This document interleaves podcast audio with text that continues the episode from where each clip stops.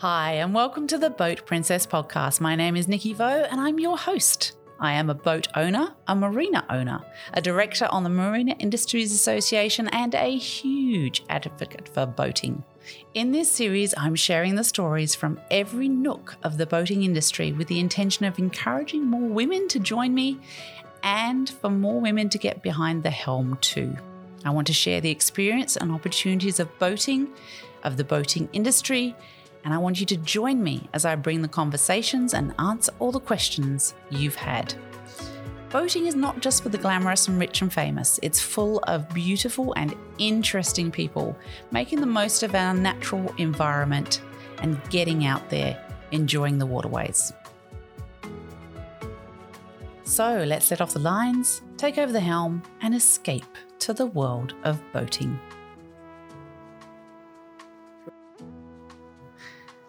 Hi, guys, and welcome to another episode of the Boat Princess podcast. I have a firecracker of a woman in front of me at the moment.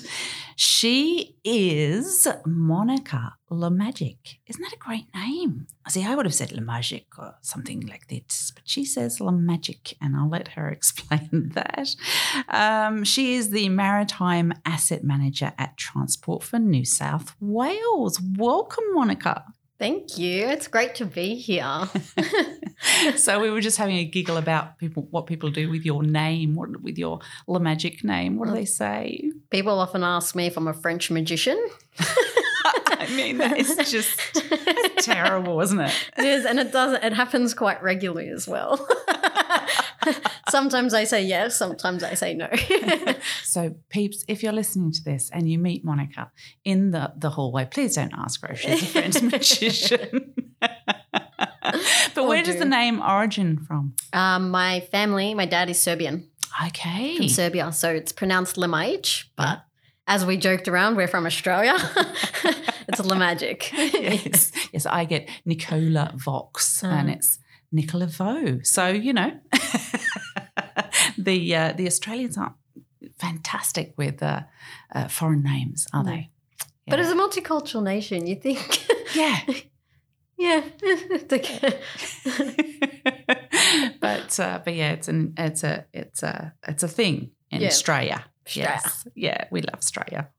So, um, maritime asset manager at Transport for New South Wales. What does that mean? That role? Well, to um, I laugh because sometimes I ask myself that every day.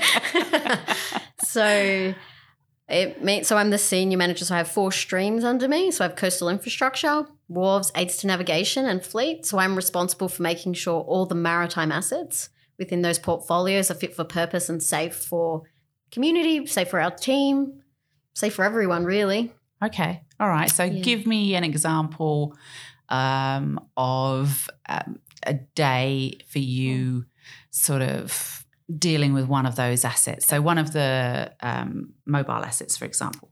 Every day, every moment is different. It depends on the hour.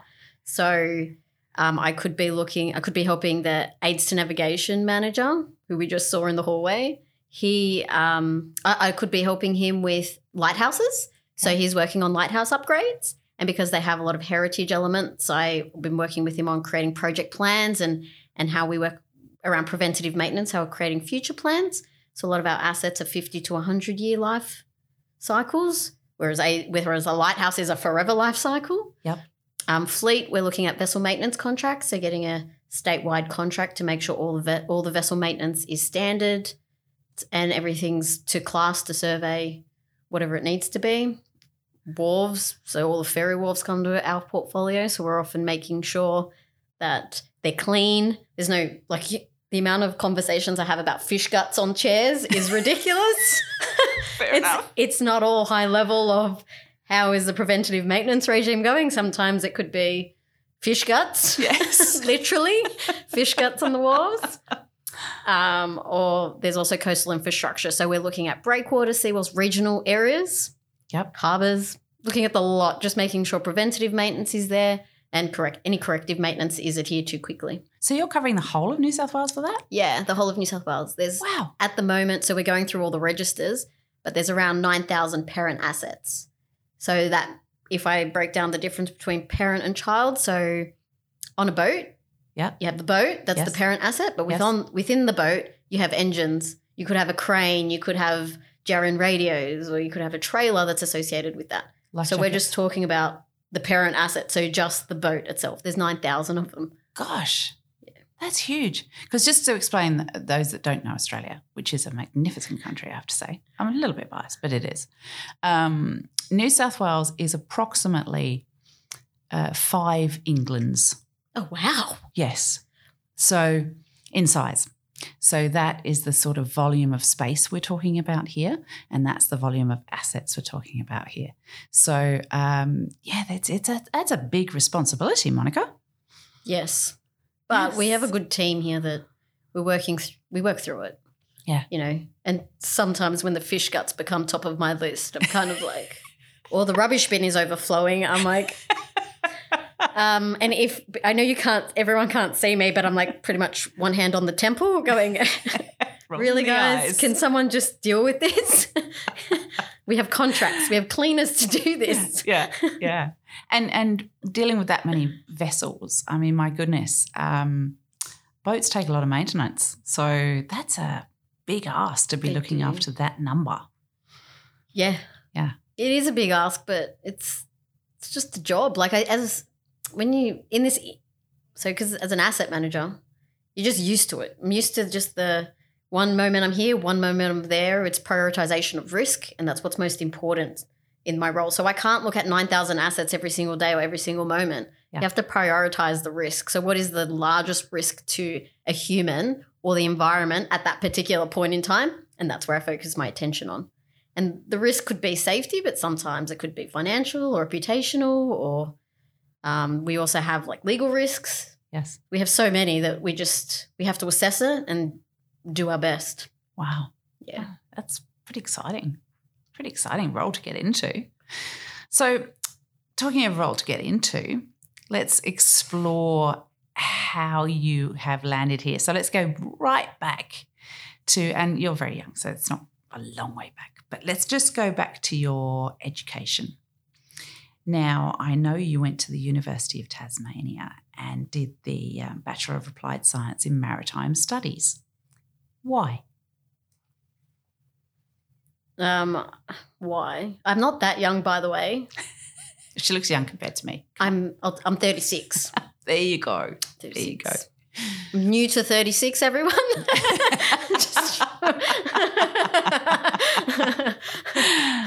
It's getting a bit too quick, though. Yeah, I know. Oh. Oh, tell me about it. I'm in my 50s. Yeah. Yeah, it gets real quick then.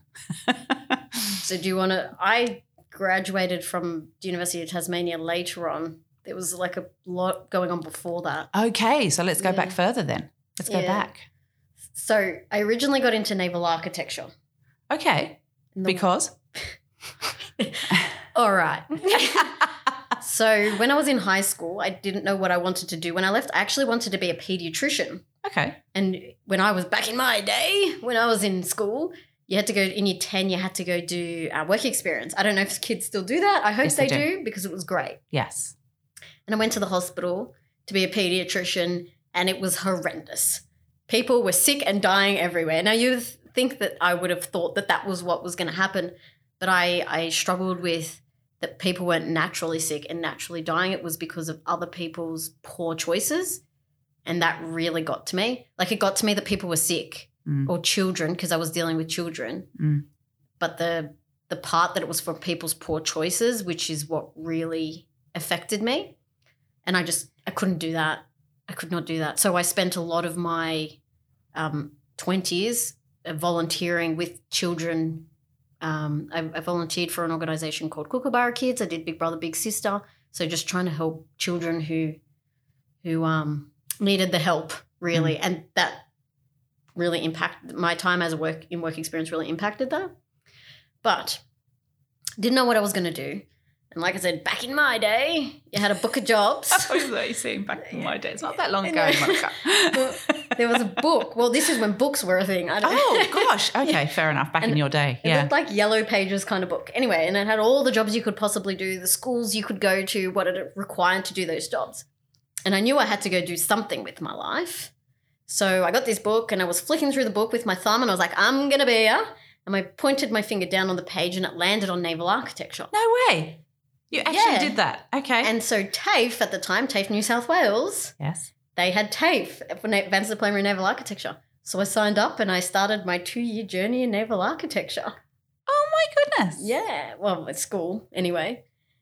And during my time um, at TAFE, the or, there was an organization, a large organization, which wouldn't be hard to find out which one, um, came to TAFE and said everyone should apply because we have traineeships. So midway through my advanced diploma, I actually got a four-year traineeship with a very large organization. And so I went to go to Garden Island and work at the Navy base as a naval architecture trainee. Oh wow. And during my time as a naval architecture trainee, I went on rotation through the dockyard because like I could calculate everything, but if you asked me what that actually meant, I'd be like, I don't know. So I had to go into production. And I went into production into the dockmaster's office. And from there, I started doing, I did my um, RINA, my Royal Institute of Naval Architects dockmaster course, and I got like 96%. There Yeah. was like one senior naval architect that got um, more than me. And so uh, the dockmaster asked me if I want to stay, and then the organization said to go to university to do my to do my engineering degree. okay. Yeah, so I actually was doing naval architecture and I got to do, you know, hydrostatics and hydrodynamics were my thing because I used to do all the docking calculations, all the cradle designs, used to dry dock ships. I became a qualified dockmaster. Now, dockmaster can mean different things in marinas. So, our Yeah. dockmaster at our marina, for example, is just the I I say just, they're actually an incredibly important part of our marina because they do so much around the marina. Um, and but that is completely different to the sort of dockmaster you're talking about, right? Yes, I'm talking to about dry docks. So I can take ships, so not boats, ships. I can take boats out of the water too, and then put them back in. By that, you're not you don't mean physically lifting I them with can. your hands. I'm pretty strong. You're- you're- if if you if people can't see me, I'm five foot one. I'm not a big person at all. so by that you mean driving a piece of equipment that does no, that, I mean, so there's a at Garden Island. There's a graving dock, right? which means so a graving dock is when you separate the land from the ocean and it's below ground level. So Oh, a wow. floating dock, you lift the vessel out of the water. A graving Yes. dock actually goes below sea level. I think I said ground level before. Sorry, below sea level. so you essentially in a graving dock, you someone a competent person, Yeah. not me, Yeah. drives the vessel in. We shut the caisson, so the gate that separates the the ocean from the graving dock, and then we pump out and we land the vessel on the blocks. Wow. And then to undock, it's the other way around. You pump the water in, the vessel lifts, we remove the caisson, vessel drives out. So you are physically doing what? Tell me what you're doing exactly to achieve that. Stop, move. So you're Uh, directing. I'm the dir- I would be directing. Yeah. At first, I was just doing the calculations, so designing the cradle and making sure the ship was in the correct condition to dry dock, because Yep. there's certain stability elements and criteria to enable it to dry dock. Uh, or I would um, be te- sometimes in my later years, I'd be teaching someone how to do that. Yep. Then I, I got a little bit bored with it, which leads me to how I got to, to University of Tasmania. so you didn't do the engineering degree? I did. You did. I did. I was doing it, but I was at the time I went to so okay. So I was doing engineering when I didn't have an engineering degree, and university, a particular university in, in Sydney, didn't take me because my marks weren't there. So I had to go to UTS first and do my mechanical engineering part, and then the head teacher of the other university was like, "Do you know who she is?" And you're not letting her in. Yeah. And it's because I wasn't getting distinctions because I was working full time and doing because you know ship comes in at any hour yeah. and you have to be there. Yeah. Yeah. So the the head teacher of the naval arc department was like, "What are you doing, Yes. guys? Let her in." Yeah. Yeah. Isn't it funny how um, sometimes universities say computer says no when Yeah. the, the person that they should be taking in is of incredible ability. By the way, you you said a, a little word there that back we're going to backtrack a bit. You said someone who is competent. Of- course, you are incredibly competent in so many Oh, areas. So you you. must never say that about yourself. Okay, you just don't happen to be the person driving the ship. Okay, that's not my skill. captain of the Yeah. ship. Yeah. Um, but uh, I have to say, UTS, nothing wrong with UTS. I really enjoyed it because it was more Brilliant practical. university. Yep. And when I got to the other university, I struggled with it because I learnt production. So I learnt practical application of mathematics. Yes. And so I really struggled to do it their way. And so I used to lose a lot of marks and I'd be just, you know, encroaching 50% because I'd do it the way that when I was in real life, how I'd do it. Yes. And not doing the maths that the engineer was like, no, you have to do this two page calculations. I'm like, but you could just do it like this. Yes. Yeah. And so I I struggled a lot at university. yeah. I'm a big fan of UTS because they say they ta- to me they take a more modern, practical approach, um, which I think in the real working world is incredibly useful. Yeah, I was getting credits, distinctions. Mm.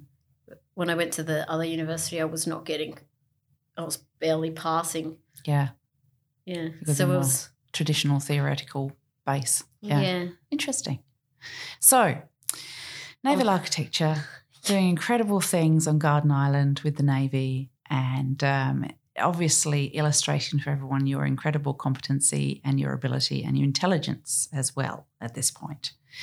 Um, you then decide to go to uni at Tasma- in Tasmania because that, as I understand it, is the only university in Australia that specialises in that area. Is that right? It is now, but back, back in my day, it was not. There was another university in, in Sydney that also did it. okay. They didn't have the, the people going. So it ended up disbanding and now it's all in Tasmania. Okay. So Tasmania specialises in maritime studies. Yeah.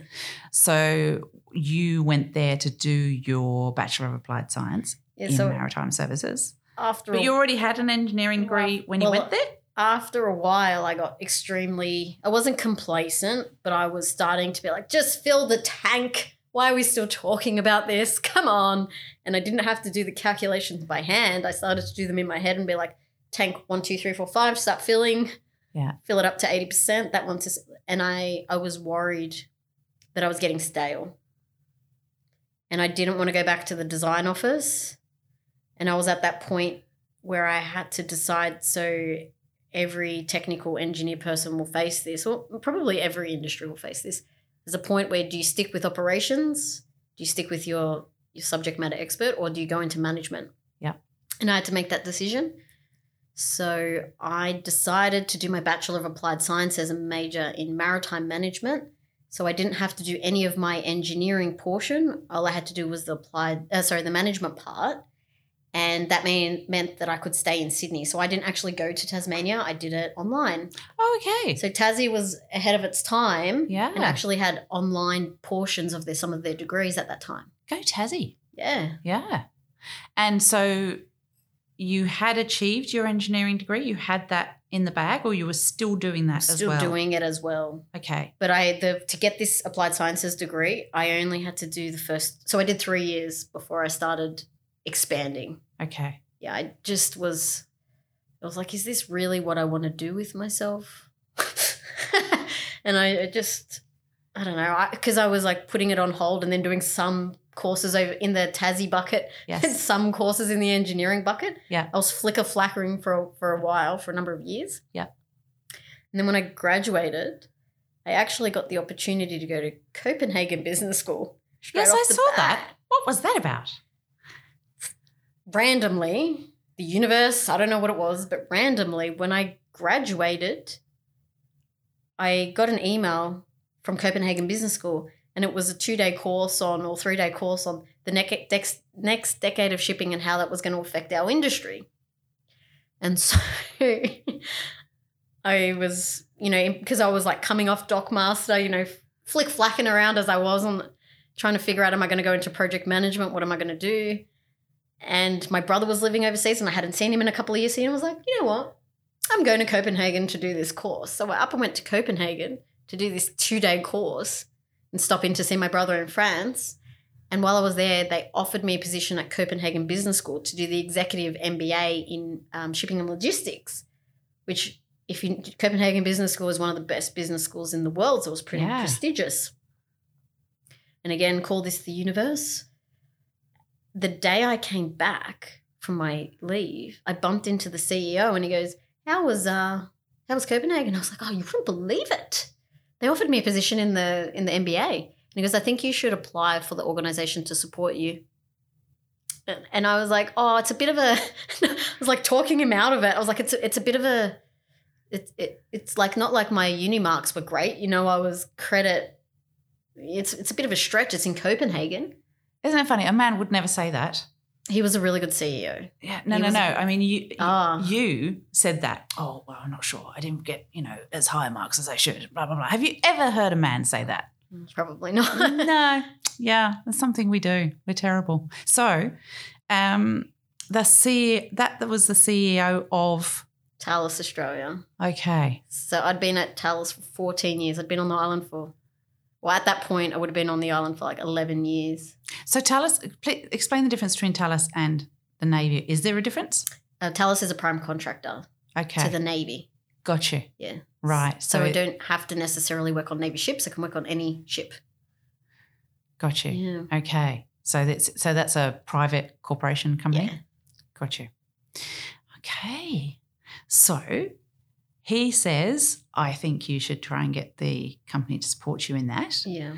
You sort of doubt yourself in that for a moment, but then you obviously came good on that because you did it. I so did it. so how did you how did that happen? It took a lot of convincing. It wasn't just uh, a two minute convincing because I also had to weigh up my life, my personal life. Did I? Because it was an executive MBA, Yeah. which means so an MBA you do full time. Executive MBA went over a number of years, and I had to fly back and forth between Sydney and Australia, uh, Sydney and Australia, between Sydney and Copenhagen, Yeah. for for a number of years, and so that was quite a commitment Yeah. and it was quite taxing actually. But I ended up just going, you know what? I'll just apply, see what happens. And I I ended up getting it, obviously. Yeah. And so I went and I didn't ask any more questions. I just packed up, got a number of scarves and jackets, and off I went yeah. to Copenhagen, back and forth, two years. Wow. So how was it for you looking living in that completely different culture for a little while there? How was that? I almost got hit by cars every day. uh, my bank card, the amount of times it got cancelled, like blocked. Yeah. people used to look at me and people used to if i'd be talking in a group because we'd uh, have to go to a lot of organizations and people would be like don't worry she's australian and i'd be like what does that mean does i'm that standing mean?" right here what did that mean? What Uh, well i think they just meant if i'm a maybe i was a bit quirky Yes. and so they, don't worry she's just she's australian and i'm like oh okay or they didn't always, especially when I first got off the plane, they didn't understand what I was saying because it was tight and be like, blah, blah, blah, blah, blah, blah. Yeah. Yeah. so I slowed down quite a bit I didn't speak as, you know, how we, we have a lot of slang or Yes. the way we speak is a bit different. Arvos. I had to get rid of that Yeah. Yeah. because nobody understood what I was saying. Yeah. Yeah. there you go. So you're doing the executive MBA, you're flying back and forth doing that. yeah. Um, you're still working, you're not working. Still working full time. Still working full time. Okay. That's full on. Yeah. And then trying to live when I'm in Australia. Yes. And I had, so we, every time I went, we had to do modules. And then we came back and we had to do the homework. gosh, Yeah. that's full on. So busy part of your life. How old were you then? Do you remember? I was, so I graduated in 2019. So I was, Oh, not was- long ago. No, it wasn't that long ago. Okay. So full on. 30s. Yeah. And um, why did you do the MBA? What what did you feel that would give you the advantage of? Um, I just I have a big passion for maritime and the bigger picture, the bigger thinking. So when I went to Copenhagen to do that short course, and it was about the next decade of shipping, and we were learning a lot just about big ticket items like sustainability, corporate social responsibilities. Like we were talking about really big stuff and things that inspired me to be better and to be, bring back to Australia. Yeah. And that's why I was like, you know what? No, I think this is a really good idea. I didn't know where it was going to take me necessarily, but I knew that good things were going to come from it. Yeah. And that's why I just was like, uh, go with my gut. Let's do it. Yeah. And did you make some amazing connections over there that you've Oh. stayed in touch with? best friends for life. I I've the people the caliber of people that were in this particular course is amazing. So as because it's an executive MBA, you need a certain amount of time in management roles Right. to be able to be accepted into this course. yes. And so there's CEOs, captains. There's so but they were like so not that CEOs and captains aren't good people, but they were so down to earth and just sharing knowledge. Like we have a group chat and we all still talk. And anytime someone's in someone's country, they let them know and everyone shares photos. Just it was an amazing two years because it was an international school as well. So everyone was I lived the furthest, obviously. But everyone was coming from all over the world. Someone came from China, Yeah, yeah. So all over. Singapore. Yeah. Yeah. And I think I think that's something lovely about our industry. There are some, whilst it um, can be different in each country, there are an extreme amount of similarities in every country as well. So we've all got, you know, those of us that have those international connections in the space. It's really lovely to to have that and to um, you know we know marina owners all over the world and it's it's it's so lovely and they're all such great people and it's um, we all get to enjoy that connection throughout and, you know this this wonderful world we live in where we can just mess each other in whatsapp and all those sorts of things and and the other thing that happens is some of my connections end up meeting some of my other connections and then they send me a photo of both of them together Well, that's And so nice. hey look who i met and they know that i'm gonna go oh my god i'm so glad you guys met you know so um it's it's it's a wonderful wonderful thing that Mm. What's really cool is because there's an alumni for our particular course. The um, they call it the Blue MBA, and so there's been a couple of times when people who haven't uh, graduated in my year, but they've still come over or they've still reached out. So even that connection's been really good. yeah that's great Yeah. okay so you're working with Thales is how, Yep. is how we pronounce it, isn't it? Because it's spelled T H A L E S. French. So, ah, Thales. Ah, en français. Très bien. So, you're doing that. You've done your MBA. Then you have a little bit of a moment at Deloitte.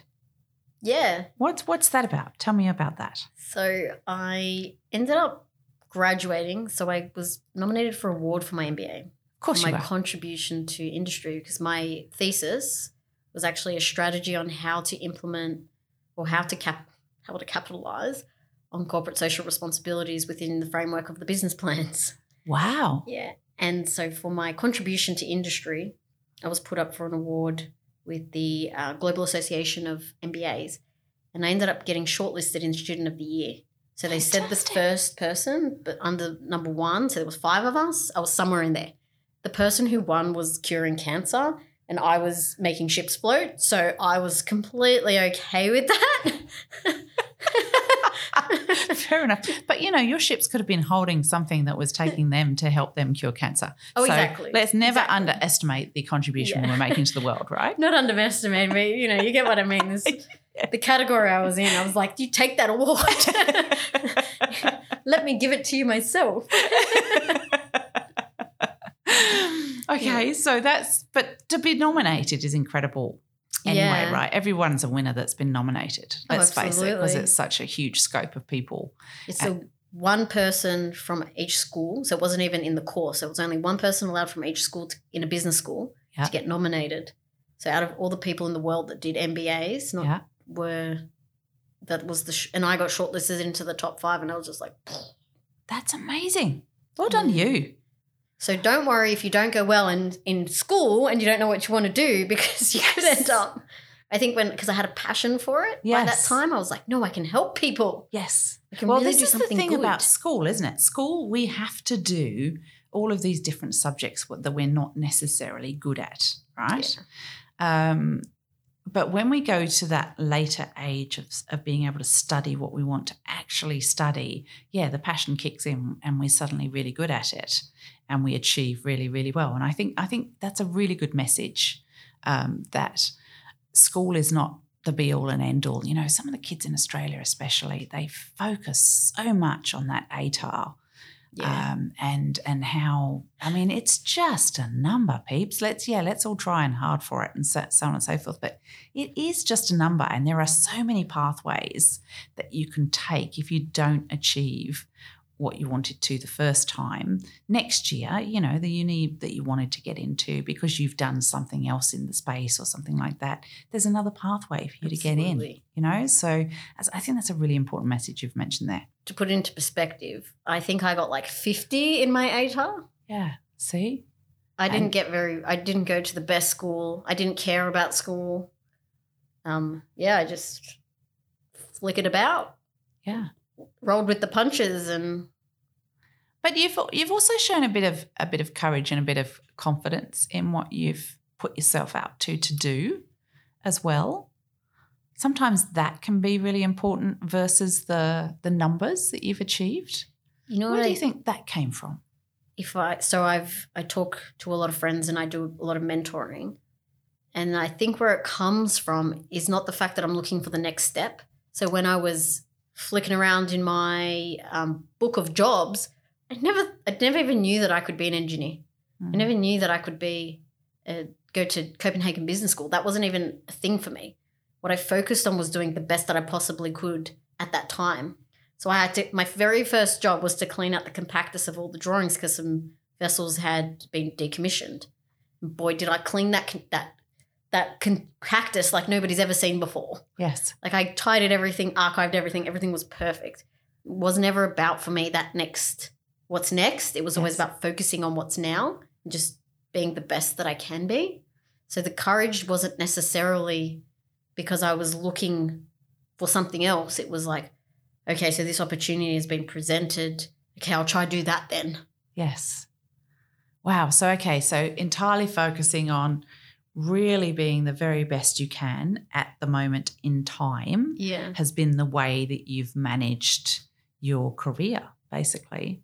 Yeah. And so many opportunities have come my way because of it. Yeah, because they, they've seen that focus, that drive, that passion, and gone, okay, this one's a good one. We've got to make the most of making her the best she can be as well. Yeah. Yeah, that's so good. Such a good attitude. Where do you think that attitude came from? No idea. I have no idea. Is it from your parents? Is it from your somebody somebody you had as a mentor in your life? I came from a family where women get married young. I wasn't encouraged to have an opinion. I don't come from that family. I don't come from a family of um, like school. My brothers aren't. Edu- my I think my parents left because they're immigrants. Yes. My parents left school at like fourteen or something like that. It wasn't an encouraged thing. It was just something that was me. So it's almost a rebellion on your. Maybe. Yeah.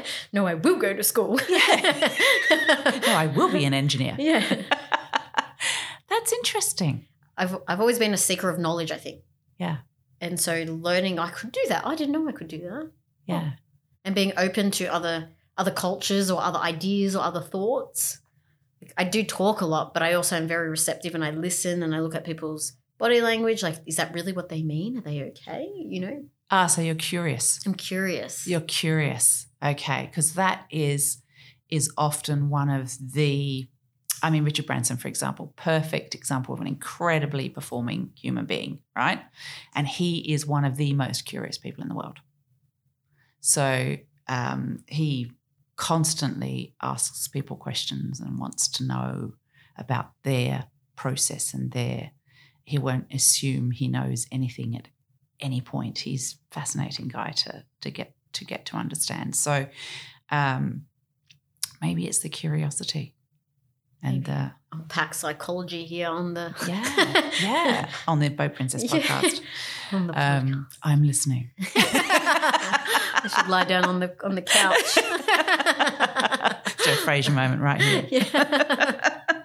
so, all right. So you've done the Deloitte moment. It's a, because of my MBA was how Yeah. I got into Deloitte because they heard of me because they won the yard, Yes. and then they offered me a role.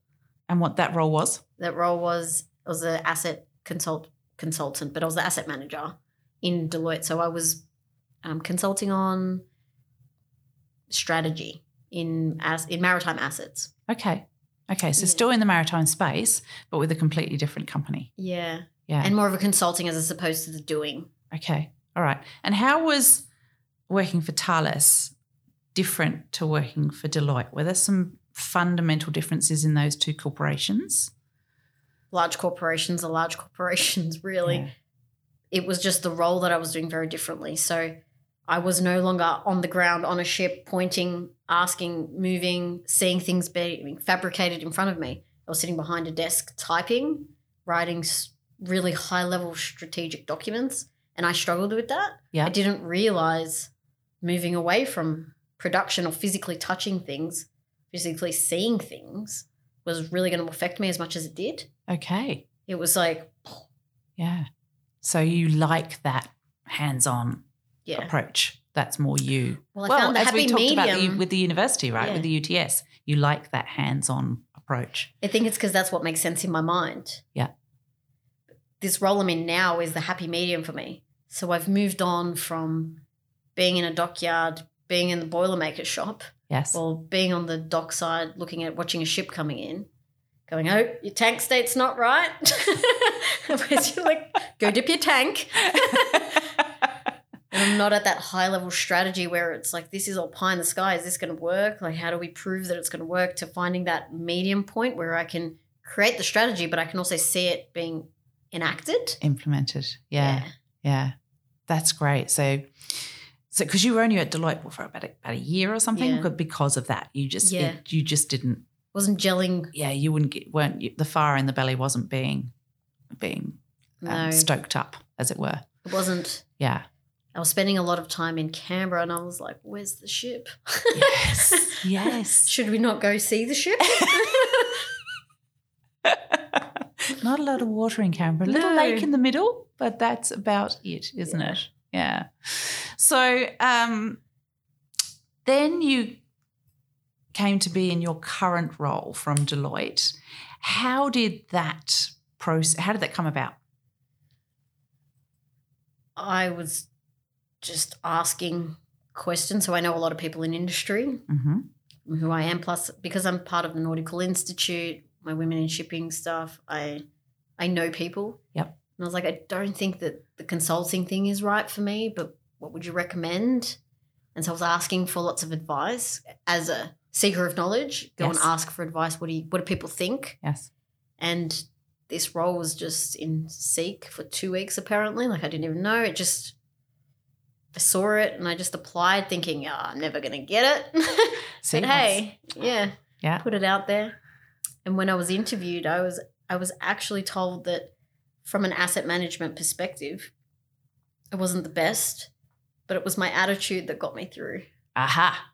Yeah, There we go. it's my personality. Yes. Yeah, you do have a wonderfully strong personality. Oh, Yeah. thank you. Yeah. You you're it's very clear that you are not someone that steps backwards.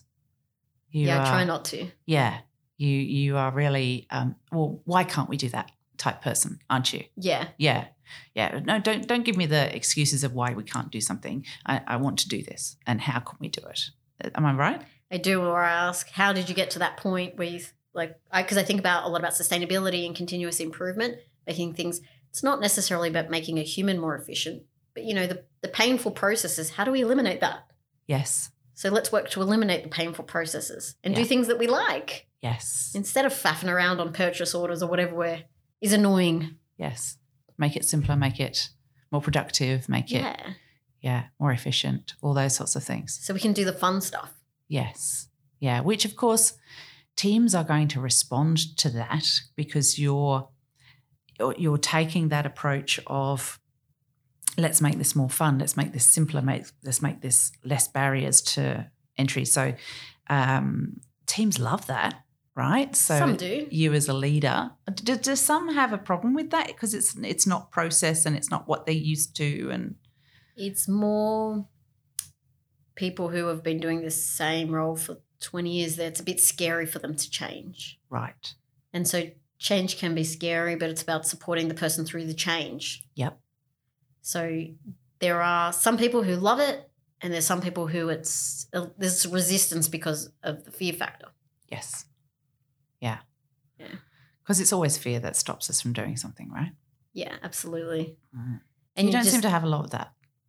me, not a lot of fear. Yeah. It's probably. I do.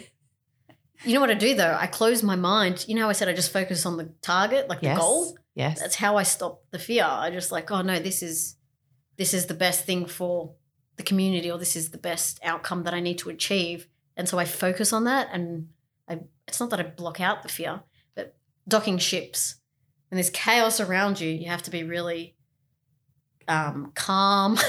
Because as soon as the dockmaster starts running around the dock going, ah, yeah.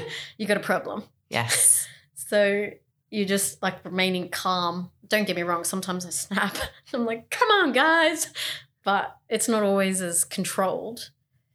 But I do I'm I'm it's not the f- like I, I don't necessarily remove the fear. I just step forward anyway because you know, um someone earlier was talking about integrity. Like it's the right thing to do. Yeah. Or it's the it's not necessarily the right for community. It could be right for the team. Well, would be right for everyone then, right? Yeah. But it's generally about what's the right thing to do. Yeah. For me. And that's how I can step forward through it. Example, uh, putting um, greener technologies on our vessels. That's the right thing for the world, Yes. regardless of what a human agrees with it or does not agree with it. It's the right thing to do, right? Yeah. Yeah. So that's how I'm able to separate that emotion. Be like, okay, so if you can't do this yourself, what are you going to do to to enable this? Can you get someone to do it for you? So you're very um of very strong principles, Yes, aren't you? Yeah. probably too strong sometimes. but that's amazing. That's so good. Um, now, there is something you do outside of work as well, which is a bigger picture thing for the uh, the women in the industry, isn't it? yes. Um, that's called WISTA, which is the Women's International Shipping and Trading Association here in Australia. That's an international body, right? Yes, it is. And you're the president of the Australian division of that. Have I got that right? That's correct. Yeah. So, why did you get into that, and and what do you do in that? So I was introduced to a Wista when I was actually in Copenhagen. I got to go to Tromso. Do you know how cool it was to see reindeer? I know that's not what you'd think women in shipping, right? But I got to go to a conference in Tromso. I thought that was like the oh, best that. thing. Yeah. Yeah. Anyway, so I was introduced to Wista because it's much bigger in Europe, overseas. And when I came back to Australia, I inquired about it. And there was a position in the committee, it was international comms officer. And I was like, well, you know me, I know everyone overseas. And I was still traveling between Europe and Australia. Yep. So I was like, oh, I'll put my name down on this committee. I'll give it a go. See what see what this is all about. And that was my first seating. Excuse me, that lasted for two years. And then when the presidency position came up, I there was no one else that really wanted to do it. And I was like, you know what? I'll give it a go. Again, I I, I had to convince myself to do it. Yeah. I had to be like, why do I want this? Why do I want to do this? And I wrote my I wrote a speech, but it was really like a thing to myself Yes. about why I actually wanted to do that. And I realized that so being in maritime, it hasn't all been great. Like it's been really tough times. And sometimes I felt really voiceless and alone, especially my early years. You know, I joined when I joined Thales, I was the only female in the engineering office, and there was 100 men. Wow. And it was really difficult. Yeah. Even just like, even here, there are women around, but I go to the coffee shop and the ladies put love hearts on my coffee cups, and it just like makes my day. It's funny things. It's funny things we find really. You know, when I go to into a bathroom in a marina and there's flowers in it. Oh, yeah. that's such a nice touch, right? Yeah, yeah, it really is. it's the little things in life. so, so let's delve into that a little bit with the difficulty you felt of being in such a male dominated space and it's it's not necessarily that just that particular space but um when you've got so many guys around, there's just some little simple things that we um, have to handle, isn't there? Um, There was when I first started.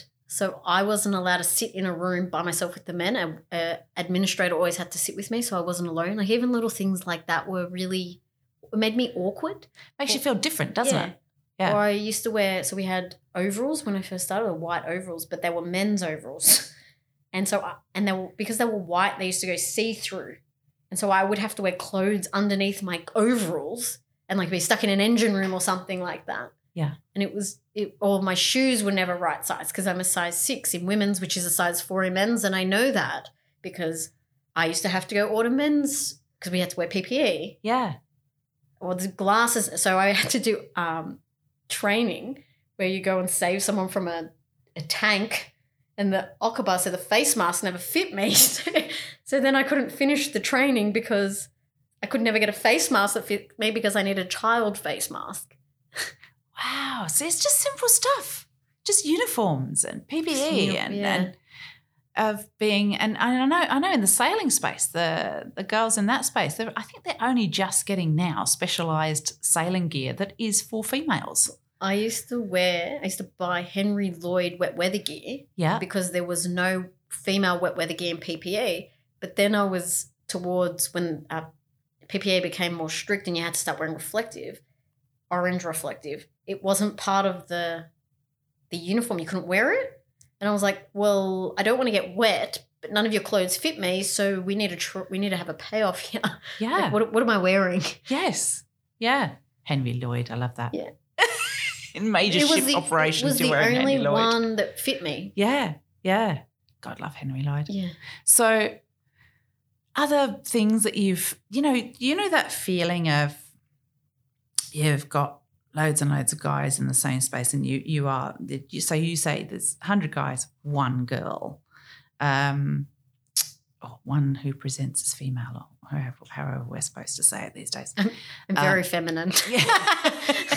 you are. I love that about you. You've still got that lovely, very feminine look in your appearance because sometimes we're in that male space. Some girls go in that other direction and, and dress like a guy just to feel more comfortable. I feel like you've almost done the opposite and gone, hello, I am female and I love that I'm female and I am expressing that in what I wear. Yeah, So, Or when I wore a uniform, I had or my overalls. I, I used to get my nails done and have like pretty things on my nails. And if if anyone ever saw me, you'd see my hair. My hair used to like pop out underneath my hard hat, and I wouldn't. Sometimes I'd have to tie it up, like get it underneath the hat. But I'd let my curls just just be. yes. They to call me the Paddle Pop lion. They used to tease me a lot, but yeah, I, I just used to just let it be. Like, Yeah. what else was I going to do? I couldn't be anyone else. Yeah. Yeah. It's great that you did that though. It's so good. I never wanted to be one of the boys. I just wanted to be accepted for who I was. And I think that's what we need to achieve. We just need Yeah. to be the same, don't we? Yeah. It's, you know, it, uh, we, but we just needed, um, you know, clothes that fit us better. right? Exactly. I mean, it's getting better. Don't get me wrong; it is getting much better. Oh, it's so much better. Yeah. When I was, so I started at the yard when I was nineteen. It was not. No, no, it's, it's, it has culturally changed quite Yeah. a bit since then, hasn't it, already, which is fantastic because that is down to the guys making an effort to do so. So, um, uh, that's that's really really good that that all those changes have have happened. Um, now you're you're now at Maritime and you're in this space and you're working with a whole bunch of new people here. What support and and um, I guess encouragement have you received here that has you've noticed noticed a difference here? about being a woman and being Yeah. supported. Yeah. So I was mentioning earlier that I was asked to speak about barriers for women in the industry uh, to the maritime team. And I said to the executive director, I go, "Mm, I don't think that what you think my answer is going to be is going to be my answer. And I told him what the answer, what my answer was, and he let me say it anyway. He actually encouraged me to say it. Yeah. And I I never had that before. Because a lot of the time if I'd say that person's done something or they've made me highly uncomfortable or they've done this, it would be like, oh, don't make a noise. Come on, shh, Yeah. shh. Yeah. They're the customer. You know, I, I remember getting there was a commercial vessel, and I was standing on the dockside, and I asked the it was the ship it was the ship manager, and I asked him to to go on the other side of the fence because the lines were coming, and I didn't want him to get hit. Anyway, he absolutely screamed at me, and he was so I'm five foot one. He was like six foot something, and he stood over me and just yelled, and the operations person was standing the senior operations person was standing not far from me. And he just went go wipe, wipe your eyes as I, I turned around and burst into tears and he was like go wipe your eyes and come back out. He didn't say to the guy that's not acceptable. Yeah. he just was like customers always first. But here if i've actually gone and said hey i need some help i don't like we have a policy we're not allowed to go out to site by ourselves at um, that wasn't always the case for me and that gives me a bit of comfort when i do go out and meet strangers Yeah. it's not uncommon i got to go out sticks to some white lighthouse Yes. in the middle of nowhere that if i just have someone with me it just ensures my safety Yeah. it's not that I was ever put in a position where I was extremely unsafe. There was always security and everything around the island, but it's just that little bit of support. You're not going somewhere alone. Yes. Being that alone feeling is a horrible feeling Yeah. Absolutely. because Yeah. when you're standing there and getting yelled at Yeah. and nobody does anything, that's alone, Yes. regardless of the 20, 30 people that were standing around me. Yeah. Yeah. That per, that uh, your manager should have stepped in and said Yeah. that's totally inappropriate. Yeah. Yeah. Whether you're a guy or a girl, and that that's something they didn't do. Yeah. So Oh, I was on a on a cruise ship once, and Mhm. a officer came towards me to say hello, and he went to kiss me, and I was like, "Oh, excuse me, no, thank you." And the guy that was with me didn't say anything. He goes, "Does that happen often?" And I was like, "Well, it shouldn't. Why didn't you step in and be like, mate, what are you doing?" yeah.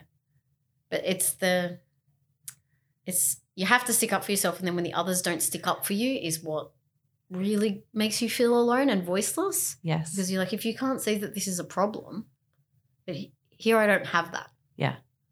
Yeah.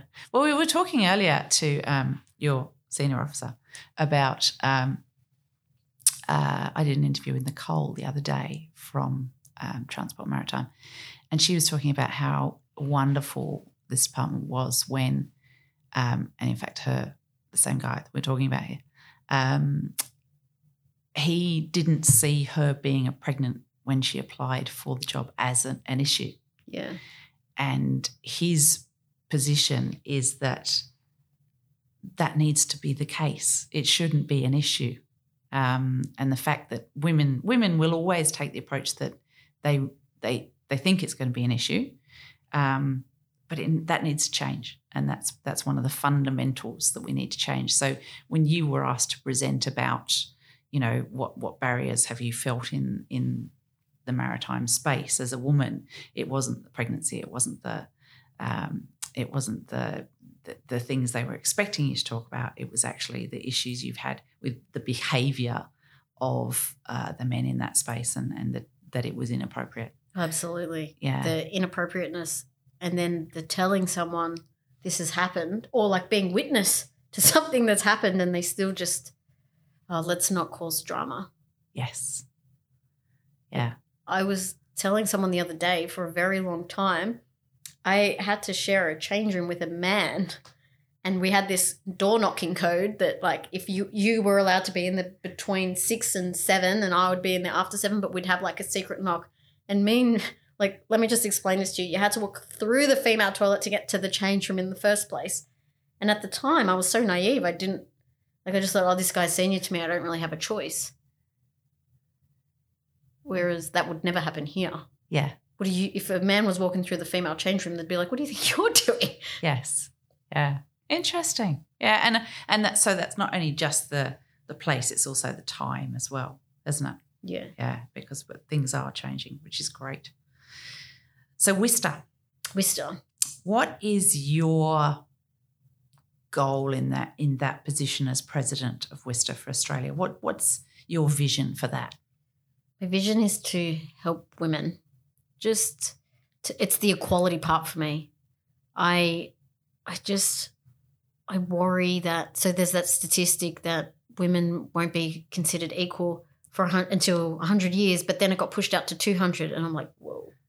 This is problematic for me." Yes.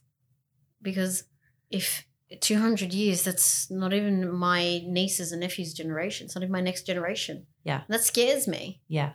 because i'm like what are the, what are other women going through? Because i i stayed at garden island for so long i i a lot of the reason what kept me in the industry was i didn't want people to feel alone. I didn't want people to go through the stuff that i went through and then be voiceless about it. At least if i'm there i'm present that i've been around a number of years and i just can have a rant or i can hug and support and console yes. I can do that. And with Wista, I have a big piece on we have networking and education is a big thing for me. So I like everyone to have the same educational opportunities. Yes. Even it doesn't matter what you're even if you're a man, woman, whatever you identify as, it doesn't really matter. And I think getting us on the same playing field is what's really essential. And so I'm just education, networking, introducing people, just doing something as opposed to doing nothing Yes. that's my goal with Wista. Yeah. Myself and the VP, we're creating a strategy, which will go out to the team to to, to um, have a look at. Yeah, it's just trying to create governance and strategy within the organization because you know if you don't have a plan where you're heading, but it's how we're going to do that. It's not just so we know that we want to increase. So networking, for example, it's really common that organizations have drinks. Let's all get together and have a drink. Yeah. I want a networking. Let's have a joint networking with the port.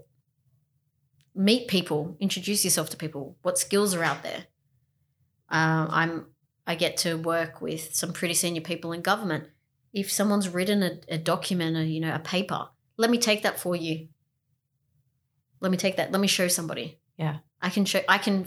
I can find my way in a door and show somebody. Yeah. Let's let's highlight what all the all the good work people who identify as women are doing because i'm trying to change the narrative of well as well we're not professional women we're just professionals who happen to be women Yes. Yes.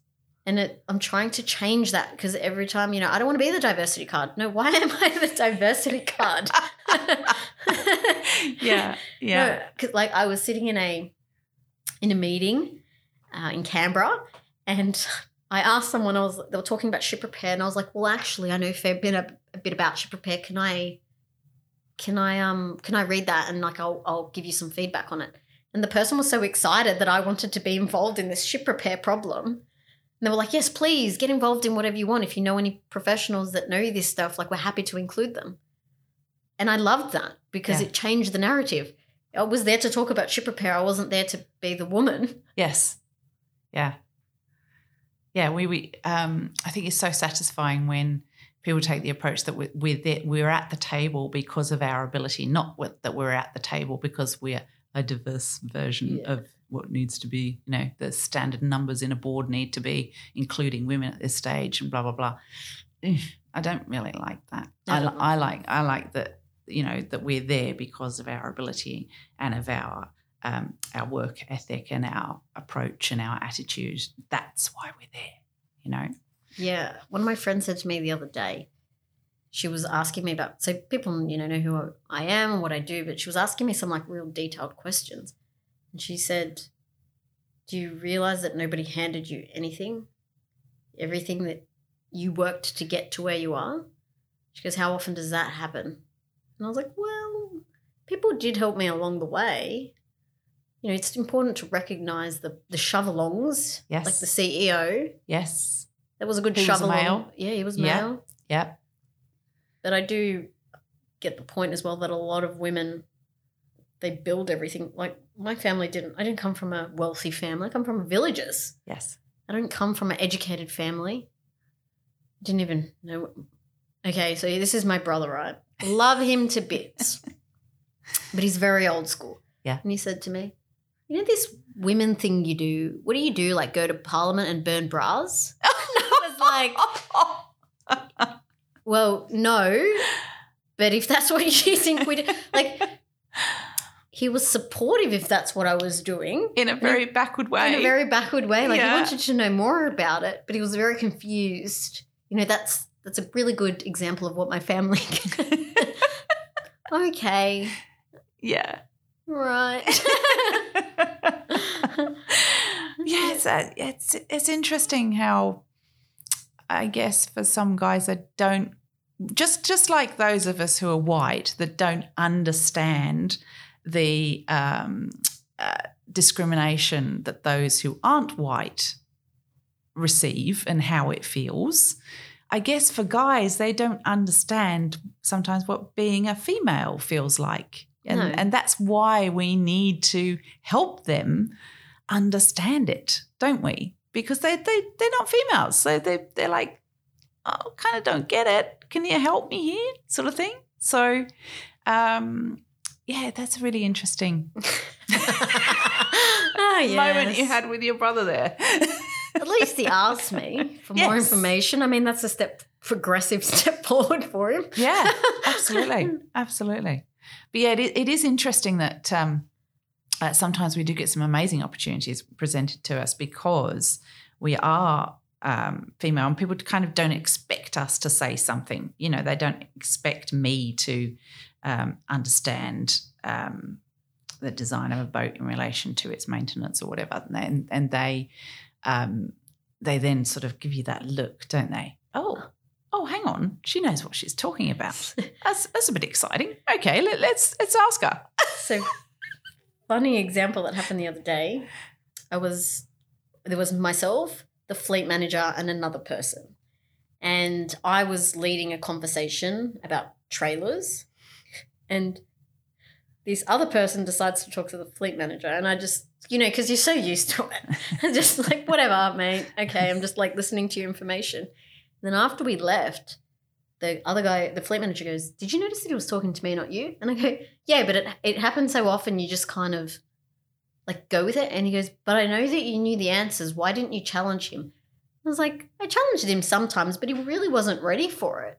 Yeah. So it's not always about going. But I love that he said that. Yeah. Why didn't you challenge him?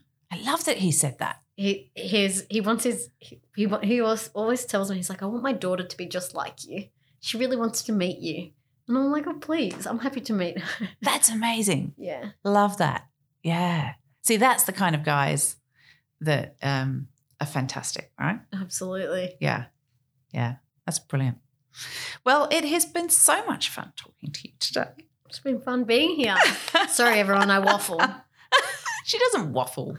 She doesn't waffle, does she? You enjoyed that, I got didn't lot you? to say.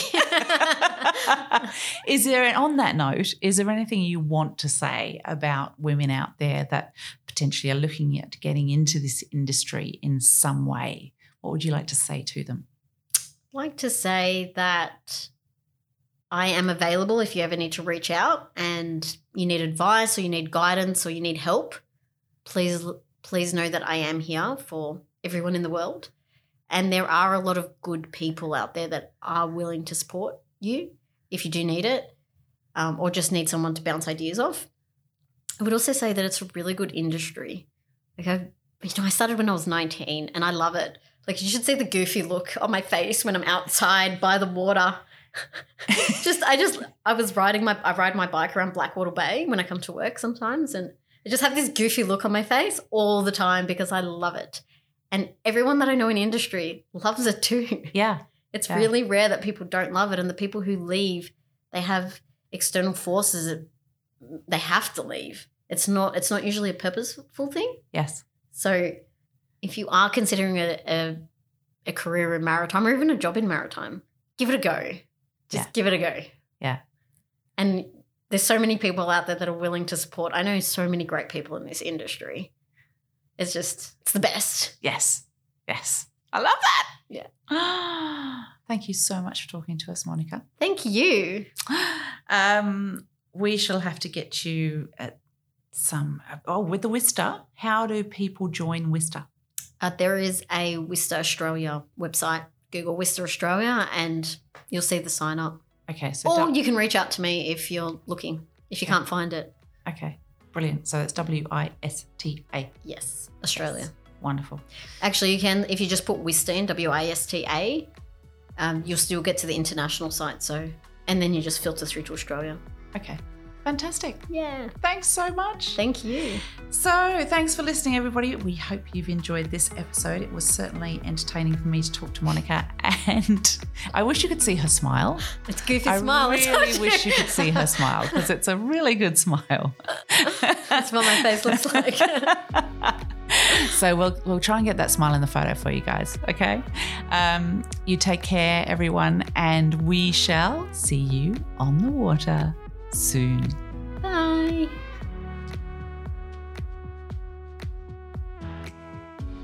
Thank you so much for listening to another episode of the Boat Princess podcast. I hope you've enjoyed it.